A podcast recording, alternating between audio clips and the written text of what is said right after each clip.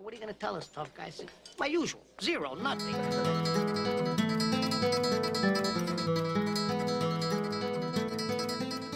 Ladies and gentlemen, welcome back to the Pop Culture Podcast. Tyson Popplestone here. It's been a while since we've done a solo one, but I put it out to you guys the other day that I was keen to do a solo one again because a couple of you had messaged me saying, "Hey, when are you? I like the interviews, but when are you?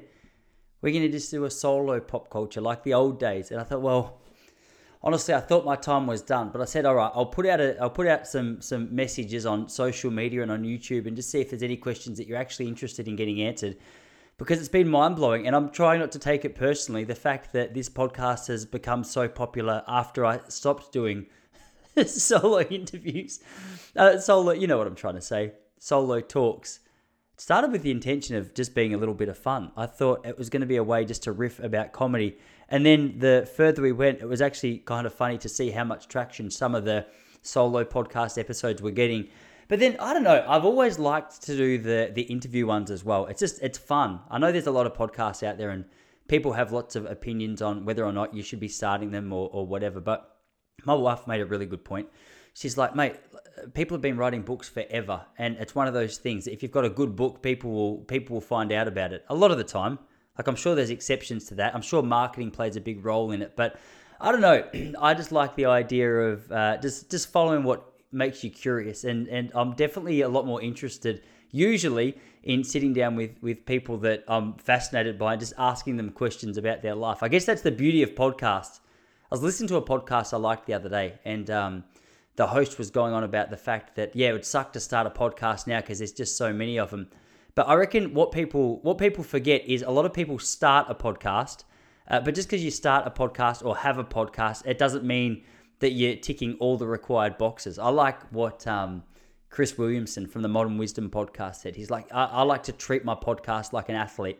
And that kind of resonated with me. It's like he does all the small things, he's consistent, he shows up time after time after time. And while anyone can start a podcast, let's see who's still running a podcast in 10 years. I, I like that idea, that idea of consistency and discipline. And so, I don't know, maybe that's a little bit of encouragement for you. I just do this for selfish purposes purely. I just find it fun.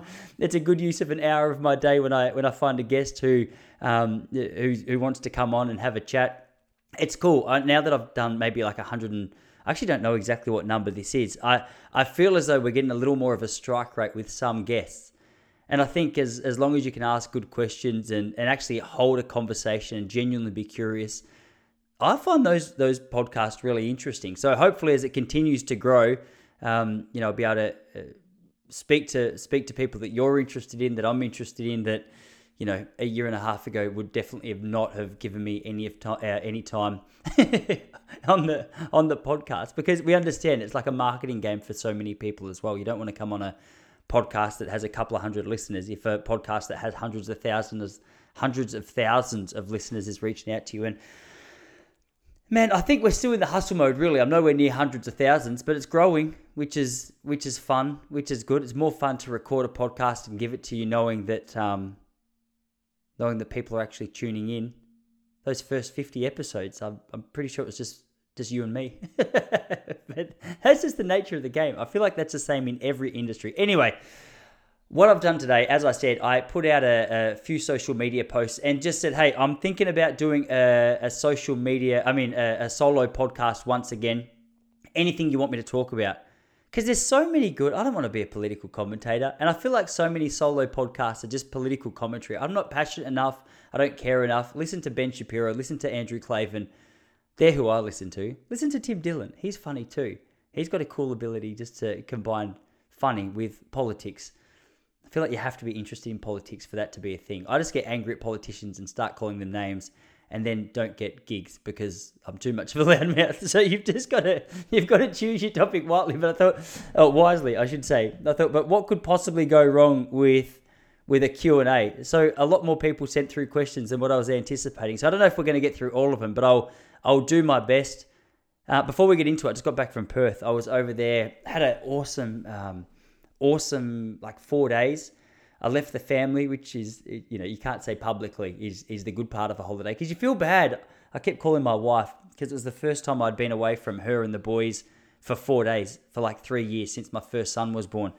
And I'd call just to tell her about how great my day was, but I just heard chaos in the background with crying kids and temper tantrums and just yelling. And I thought, you know what? I'm in Perth. I'm I'm thousands of kilometers away. I might just enjoy some peace and quiet, hang up the phone, and deal with this when I get home. And I and I did, and I've uh, I've paid for it dearly. I've come home and I'm I'm straight back into dad duty. My my older boy's funny. Like whoever he spends the most time with is who he likes.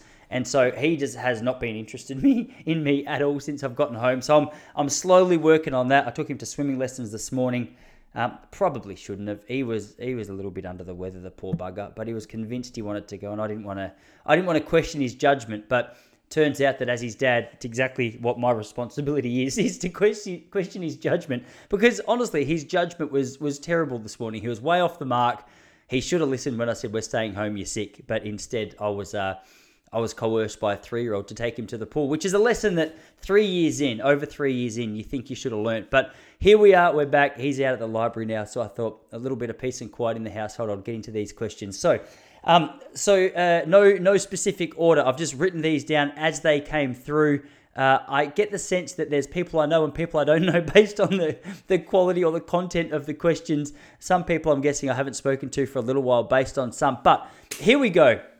So the question was if you've got any topics or any questions that you're interested in me speaking about in a solo podcast, shoot them through. All right. With that said, let's do it. What is the most valuable lesson you've learned in the last 12 months? I feel like I feel like for me the the most valuable lesson I've learned in the last 12 months is like a repetitive lesson that I just can't seem to grasp my hands around. And that is that now you have kids, you are not the number one priority in your own life anymore which which sounds brutal and uh, I mean maybe it just sounds ridiculous that that's actually something that you wrestle with. But one of the things that I've found so challenging about uh, one of the things I found so challenging since having kids is when you're when you're solo or even when it's just you and your lady or you and your man you don't realize how much time you have and I I have so many hobbies I'm one of those classic uh, examples of someone who if you've got a little bit of space in your day I can find it very, very easy to fill that space with something. And uh, a lot of that space that I used to have is now taken up by a three year old and a one year old, which I absolutely love, and it also does my head in. And that's just me being completely honest. And let me let me clarify what I mean. It's the the selfish part of me is like I've got so many things I'd love to do with this time. Write comedy, go travel, uh, go drink coffee, go see my friends. But instead, you have to uh, uh, play tools and construction in the backyard with your three year old and try and convince him you know how to use a handsaw uh, uh, without him recognizing the fact that you're not like your friends and you don't really have the confidence to be using equipment like that. So that's been the most challenging thing. But in saying that, I've spoken to enough people now where they're like, and I know this, I know this on like an intellectual level, but when it comes to the actual application of of this lesson. That's that's where I struggle with. I go, okay, well, I know this time is short. It's going to go fast. I'm going to look back and I'm going to miss those days. My wife always says to me, like, hey, pretend you've come back from the future and you get to spend a day with your kid. And I go, okay, well, you sound like an asshole if you go, I don't, I don't want to. Maybe I'll just go back to the future and drink coffee and write jokes. And so when you take that attitude, I feel like it clarifies um, I feel like it clarifies what your priorities are. Like at the top of my priority list, I've got like, so I've got faith, family, relationships, health, career, contribution. That's like the chart that I just cement my priorities in my head with. So, I mean, faith families, they they get thrown around a little bit. They get mixed and matched and whatever else. But I know that family's close to the top. So, but it is weird, don't you think? And everyone I speak to about this has the same struggle. It's weird how much we we struggle to um to like act on what we know we should be doing. Like everyone knows they should be fit and healthy, but still they eat cake because it's delicious. And that's one of the things that I'm wrestling with. I'm like, all right, how do I live in a way that actually matches what I say my priorities are? That's a long answer for me trying to say. I think that's the biggest lesson that I've just got to live in the moment a little bit more, accept where I where I'm at. Understand that every night, I think, especially with my personality, I'm that kind of guy where I go to bed. and I'm like, there's 25 things I didn't get done today that I wanted to get done, and that's frustrating. And uh, but it is what it is. Like, I mean, even if I was the most productive guy in the whole world for the rest of my life, the day I die, there's still going to be infinite things to get done. So, I mean, maybe that's just me trying to play God a little bit too much and, and just not recognize the fact that my capacity is limited. But I would say that's been that's been my biggest lesson that that life's not all about me. can you share a book that you've read in the past year that has really resonated with you? Well, actually, funny, uh, and I, I, think I copied and uh, put that question second to the first question based on what the book is. I'm reading it right now. It's called 4,000 Weeks. I've blanked on the guy's surname. I think it's Oliver someone, but just Google it 4,000 Weeks. And it talks about exactly what I'm struggling with in that first point. And I think that's the reason it's resonated so well with me. 4,000 weeks, it's 80 years, it's the average human lifespan, and it's a, a, essentially a time management book for mortals, I think is the subtitle. So, time management for mortals, what does he mean? He means, so, like, I reckon what I said in that first question is something that I've been trying to navigate for years, right? Like, I remember years ago reading Getting Things Done by David Allen, and I'm always interested in productivity, but I'm more interested in like unhustle. I'm, I'm way more attracted to, to the lifestyle of people who are like, yeah, I'm not just going to hustle, hustle. Like Gary Vee, as much as I respect what he's created, could not think of a worse life to live. I look at the way that guy lives and I'm like, oh, just let me do the opposite of that. Um, which is what I'm sort of trying to uh, create a little bit. But anyway, 4,000 weeks, time management for mortals it speaks to this idea that time management or productivity books have let us down because one thing that they fail to speak about or share with us when we're trying to figure out the best way to get more done is that there is a capacity to how much you can get done, even if you're the most efficient person in the world. So he gives this example of, um, and, and this is real common. I think it's common in like the motivational speaking world. I saw it in church world a lot back in the day, where you get a glass jar and then you get the big rocks, like your main priorities, then the smaller rocks, which are like your your next priorities, and then the sand, which are the things that can fill up the space, but you know you probably shouldn't fill too much of your time with. Now the analogy goes: if you fill up the if you put the sand in first and then the small rocks, then the big rocks don't fit. But if you do it the other way around, big, small, sand, then everything fits in the jar. He laughs at that uh, analogy or that example because he says what that fails to recognize is what if you've just got way too many big rocks and you don't know which ones to leave out.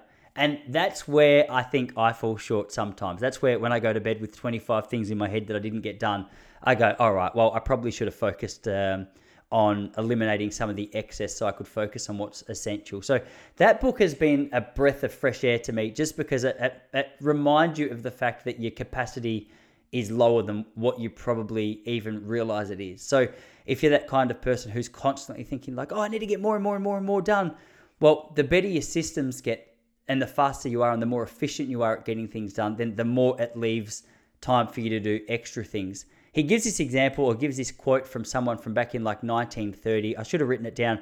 But essentially, it was saying that man's biggest struggle in the next 100 years is going to be what to do with all this free time because processes were just speeding up, technology was increasing, and the idea was that once what we get done now in a whole day is done in an hour, then what do we do with our whole day?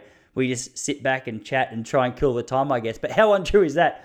Um, I mean, I've realized this through my running business and just noticing the impact that Chat GPT or AI in general has on my business. Like it frees up so many hours. But what I've realized is already, I'm like, okay, I've got all these extra hours now to focus on the things that I've been ignoring for all this time. So it's just like an endless cycle of perfection. Um, but but that's been a, a, really good book. I'm actually trying to slow down, and I, I cancelled my Audible account recently because I realized um, in the name of productivity or whatever it was, I was just trying to fill every part of my day with something. Like I drive to Melbourne a lot. And every time I drive to Melbourne, I was like, no, I can use this time wisely and I can just listen to a book and I can make sure that I'm getting an education as I drive. And, and to a degree, I like that. But one part that it completely eliminates from the equation is your ability just to like sit and process information. And I sometimes feel as though my brain is so filled up to the brim, like there's so much going through my brain that I don't actually give it a, an opportunity to, to let it process. So I've been trying to take like a Saturday off, use that as a Sabbath let the land lie fallow, as they say, which is, I think, an example that they speak about in the Bible where every seven years they let the soil just, they, they don't plant, they don't harvest, they just let the oil sit and replenish and rejuvenate and come back to full health. I feel like Sabbath has, has been something that I'm still, honestly, like I haven't nailed and, and I'm a bit hit and miss with it. But uh, that and um, yeah, just going back to some hard hardcover books for that reason. I'm like, Tosh, you don't need to fly through. So I bought a couple of classics recently. I bought uh, Brave New World, which I'd actually never read. I think I've watched the TV series And uh, I was sitting around a table the other day, and, and my wife mentioned the fact that it was an unreal book, and I was like, I don't think I've ever actually read it. So I've just been cruising through that one a little bit lately. I like what Seth Godin says about books as well. I like the idea that when you have them, it tells you about like the place that you're at when you're bored, a particular time in your life that you're at. I like going to the bookshelf and having something tactile. Like it's a little bit. I, I feel as though when I look at a book, I feel like what a record collector must look like. You go, oh, okay, well this is this is more than just a book. Like it's a little piece of art. You look at the cover, you sit there, you can flick through the pages. It's just enjoyable. I always noticed that I enjoyed those uh, hardcover books more than Audible. Anyway, really long winded answer to quite a short question. I would say 4,000 Weeks is the most profound book. Um, and I'm going through uh, yeah a process of eliminating some of the extra technology just to focus on hard copies. It's nice to have next to your bed. Also, been inspired by Van Neistat. I look at some of the notes he takes in his old book, and I go, that just that just feels good. Um, have you watched anything good recently? Yes. Uh, mind you, I've been I've been struggling a little bit, which is funny based on how many options that there are on on what we watch. But I feel like everyone else, I love that David Beckham documentary, that four part series. Uh, I never thought that there was someone on the face of the earth that I thought was more attractive than Victoria Beckham, uh, my wife excluded, in case she's listening. Uh, David Beckham wins in his own relationship. I feel like it'd be tough for Beck because to be that attractive and to be the second look, best looking person in your house is um is hard. I I just like I it's funny because I just told you before I don't like that hustle. I do. I like people who have their their mind set on something they want to achieve for themselves and they just go for it. His story of um, like his passion to to be a good athlete really strikes a chord with me. Like I was an athlete as a young guy. I was willing to do whatever I could to get good at it. But on another level, I really related to his dad, who is like a little bit of a he was a bit of a hard taskmaster. He had his eyes or heart pretty much set on his young fella being a good soccer player or footballer if you're in the UK. And and just the effort that the dad put in as well. So I'm walking this line at the moment where I'm trying not to live vicariously through my son, but I can see Charlie's got a real interest in ball sports. Uh, I I regret to a degree my move from um, AFL football into the running world because I think I was a better footballer than I was runner and I can see I can see the coordination is pretty good for my little guy. He's got the interest in ball sports. He's pretty passionate, but he's three, so it's like Ty, settle down, mate. Uh, I want my kid to live a life that he's happy about, that he's enjoyed about, not just be um, sort of what do you say, like bump it in or, or scaffolded in or whatever it is, cramped in by whatever my desires are. So I feel like I could relate to where the dad is, but I'm trying to learn that lesson before I just turn into a dad that is a pain in the ass and he doesn't want to be around because I'm putting too much pressure on him. But that was that's a real standout to me, a real highlight. I also watched the first like 15 minutes of Shane Gillis's special recently. Excuse me. And that was super funny as well. I, I mean, I watched the rest of it as well, but the first 15 minutes, especially as an Aussie, I just I liked how much shit he was giving us about our accent um, yeah, it was it was very good. So there there are a couple of standouts for me. I don't know if there's anything else. I actually watched Taxi Driver a few weeks ago as well. I like weird movies. I, I feel like I'm the kind of guy never get a recommendation from me because so many of the movies I like, people go, eh, not really my style. And it's become a bit of a universal theme. I like old classic weird movies. Babylon was another one. That's old, um, but it was like set in the, I think maybe the 30s, 20s or 30s. Unreal, Margot Robbie, Brad Pitt. Here we go. Really good. So there's a couple of uh, my standouts lately. How's stand-up comedy been going? Uh, stand-up comedy is is very good.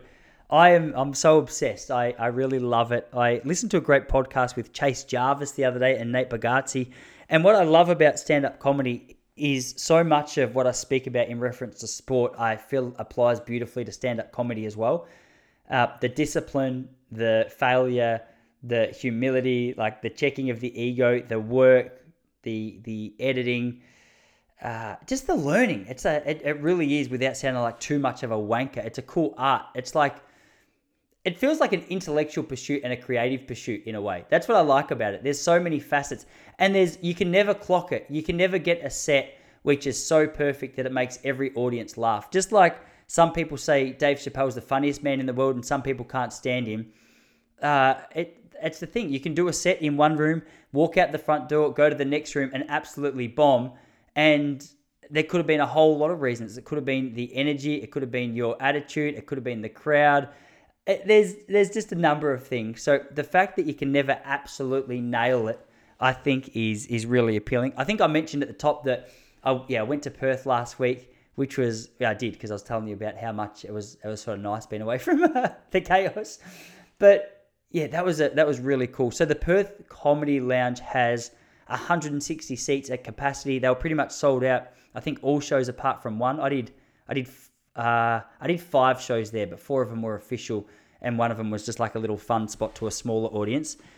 Yeah, so so I guess four out of the six shows that I did there, as far as I know, were completely sold out. And just the energy in a room like that, where people have paid to actually go and watch stand up comedy, it's an experience that if you've been hearing me on this podcast for a while, you would have heard the the journey. And I mean, I'm not out of it. I'm still performing regularly at open mic comedy rooms. Uh, but in an open mic comedy room, in comparison to what it was that experienced in Perth last week, it was uh, yeah, it was it was just wild. And I had good sets as well. Um, I, I think hopefully the blokes and the chick Sarah Galligan Gallahan who was there uh, agree, and I'm not just floating my own boat. Because here's the thing, comedy's weird as well. I think sometimes when you're on stage, you think you're doing better than you are. I've seen so many people get off stage and be like, "Oh yeah, I killed," and I was like, "What? Really?" Like I don't say that. I just I smile, but in my head I'm like, what if like we're in different planets? Whatever you've just seen is not what I just saw. And uh, so you've got to be careful. But anyway, I felt like I felt like particularly two of the the sets went really well, uh, which was cool. And you leave and you're like, oh man, these are paid gigs. It's a good room. There's a opportunity here to really tap into it. So I've come home all inspired and pumped just to keep pursuing that and keep working hard. And there's so many people doing so well. Like Lewis Kidgell is an Aussie comedian who I don't know how old he is, but he's he's selling out theaters and he's such a funny dude. Like he he does all this crowd work and he regularly posts clips on Instagram and TikTok and stuff. And man, I watch it and it's just you just get pumped for these guys because they've tapped into something. They're obviously very skillful. They're very smart with the way they approach it, and it's just cool to see people moving and shaking in the industry that you're in. Uh, so that's been that's been good. Comedy's going really well. Uh, do you find it hard to manage having a family with your running business and also your involvement in the comedy world? Yeah, I think I sort of touched on that, didn't I, at the top? Yes. Yeah, I, I do. But I know that, um, I know, it, it, feels weird even having to say this because it sounds like I'm justifying it. Uh, my emotions say work hard and do the fun stuff, but my reality and what I value says, hey, no, no, you invest in your family even when it's hard because that's where, um, you know, in 50 years, you're going to look back and be grateful you did. Lucky for me, I got a wife who is so supportive of everything else. She goes, she's selfless. She goes above and beyond in in trying to support me. So not only does that actually make me want to do that in reverse, though I get nowhere near her standard, uh, it actually I think I think I got a lot more sort of spare time up my sleeve if I want it to pursue those things, which ironically actually makes me want to be around even more. So maybe she's uh, maybe she's just done like a sucker punch. she knows that her encouraging me makes me want to be home more, and uh, and it, and it works. If you could master one particular skill or hobby, what would it be? Oh, that's a good question. If I could master a particular skill or hobby, what would it be? I think if I really wanted to try and master a particular skill or hobby, I'd probably just go out there and, and actually try and do it. Um, I would say surfing's in mind, but I don't think that's true because I like the idea. I like how surfers' lifestyles appear, but I don't really enjoy surfing that much. And so um, I, I guess you can't say that. Probably, honestly, probably comedy. Yeah, probably comedy. Like I am pursuing it. So that's it. The second part of the question is what sparked your interest in it? I, I think I've spoken about this on the podcast before. Uh, what sparked my interest in that was originally Joe Rogan and just the fear of getting up there. But then hear, hearing him speak about his martial arts and how his approach to martial art actually crossed over beautifully into his life of uh, stand up comedy. That was what really sparked my interest because I was like, oh, um, I mean, I'm, I'm a dick with my friends. I can make my friends laugh, but it's very different to getting on stage and doing like a curated joke to a degree, I guess. I guess in some ways it's really similar. But just being funny like it's like it's like someone goes, okay, be funny, and that's what happens when you go to a stage. That's a lot more difficult. But if you've got actual skills and jokes and a bit of an idea of, you know, where to start and how to go and what's got to laugh before, um, I think that's really helpful. Uh, are you st- are you still a Christian? I reckon. So I used to be a youth pastor. I used to work as a youth pastor at City Life Church in Melbourne. Uh, short answer: Yes, I am. I am still a Christian.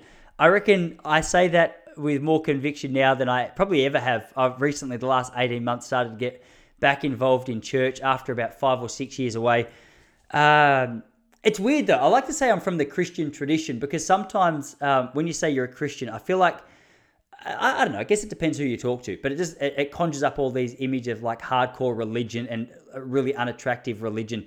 I was speaking to my cousin the other day who's a Buddhist, and I, I was trying to explain to him. I feel like Buddhists get this idea of of like tapping into the essence of um, what human problems are. And a lot of the time, Christians, I think, especially fundamental Christians, they hide behind religion and what you can do and what you can't do. And unfortunately, that's that's probably what Christians are known for. I, I like Jesus because Jesus was like, I feel like the way he operated was sort of like the way Buddhists operate. He was just tapped into some spirit and and there's I mean there was plenty of weird stuff going on around him, but he seemed like the most normal dude in the world. He was just doing his life and and healing people and changing people and encouraging people. And when I say I'm a Christian, that's what I'm referring to. I'm I'm, I'm trying to live like Jesus, really, which is I mean, anyone who knows me knows I'm nowhere near it. But so short answer is yes. Long answer is, um, I mean, if you if you heard me on stage and some of the words I use, then far out. The fundamental Christians would probably have a couple of questions. But anyway, that's where that's at. Uh, yeah, I go to the Wave Church here in Ocean Grove in uh, in Victoria, which is which is cool. Like a lot of legends there. If you had a chance to have a deep conversation with any historical figure, who would it be? Oh man, there's so many people. I would um I would love purely for the entertainment factor, probably in terms of like history, it's relatively recent. Muhammad Ali. Muhammad Ali would be a good one just because when he was on, he was so on and you had to be so on your toes and he was you know some people how they can go through the motions and they can say the right things and um, I listened to an interview the other day and it was with Tom Hanks and it was with Rick Rubin and after like 15 minutes I was like ugh okay, I get it. I love Rick Rubin. Tom Hanks is a great actor, but I just it felt very I don't know. It just felt like someone who had curated uh, the ability to speak well over years and years and years. But it, I don't know. It could just be me being a harsh critic, but he felt like a little disengaged. Muhammad Ali seems like that kind of bloke who you put him in front of a microphone and he's just there. Like he's he's witty, he's confident, he was literally like the best boxer on the planet, so it was terrifying. But also the fact that he stood up for things that he believed in beyond uh, beyond boxing, like not going to the Vietnam War, because he's like, hey, what have they ever done to me? I'll go to jail, no worries. Uh, I, I, respect I respect that so much. I respect people who are who are happy to take a, a, a whack for the things that they believe in. And um, I reckon if there's anything that we've learned in the last couple of years, especially here in the West, it's that um, you know it's it's bloody hard to do that when people start telling you what to do and, and demanding things of you and saying there's going to be consequences. It's hard. Like, what are you what are you supposed to do? Muhammad Ali's like, yeah, whatever. I'll lose it all. Let's go. And uh, yeah, that that really um, I like that. What's your favorite travel destination? I would say uh, so. 2017, we went to Greece, Italy, France, Spain, but we traveled through like Portugal. Uh, went to like we went to we went to so many places in Europe. I can't even remember Croatia. Uh, favorite part of all was old Lisbon. So uh, in Portugal, and it got me by surprise. I didn't really know what we were going to get there. I didn't really know what to expect. They had this old music called fado, where it's like uh, this guy on this sweet guitar, some beautiful Portuguese chick singing, and it's just unbelievable. Very, very traditional Portuguese music, I think. And you're sitting there, you're having a glass of wine, you're having some dinner. Um, I was with Jesse, and we're like, man, how how good is life? And so I, I feel like that one really clicked with me. I also loved the Cinque Terre in Italy. That was cool just because it's, I mean, it's very touristy, but it's, I don't know, something about places. I'm just not that interested in big cities anymore. Like if you go to a big city and, um, yeah, go to a big city. I mean, there's a Zara, there's a H&M. It's like, yeah, okay, I saw that in Melbourne. So just to get an experience that you don't really get anywhere else. But anyway, wait, just a little short and sweet one for you today. I mean, I've got a few more questions here, uh, but I'm, I'm just going to keep this one to around 30 minutes. Uh, that was fun. I'm gonna I'm gonna be back next week doing interviews again, but just to mix it up a little bit. I hope that was enjoyable for you. If you've got any other questions, make sure you shoot them through. Jump over on YouTube as well. Subscribe over there. I'm um, I'm getting more and more consistent. I'm still learning the art of uh, YouTube with these podcasts, but help me out a little bit, would you? anyway, wait, hope you're doing well. Enjoy your weekend, uh, and I'll see you all here again next week when we when we get back into the interviews.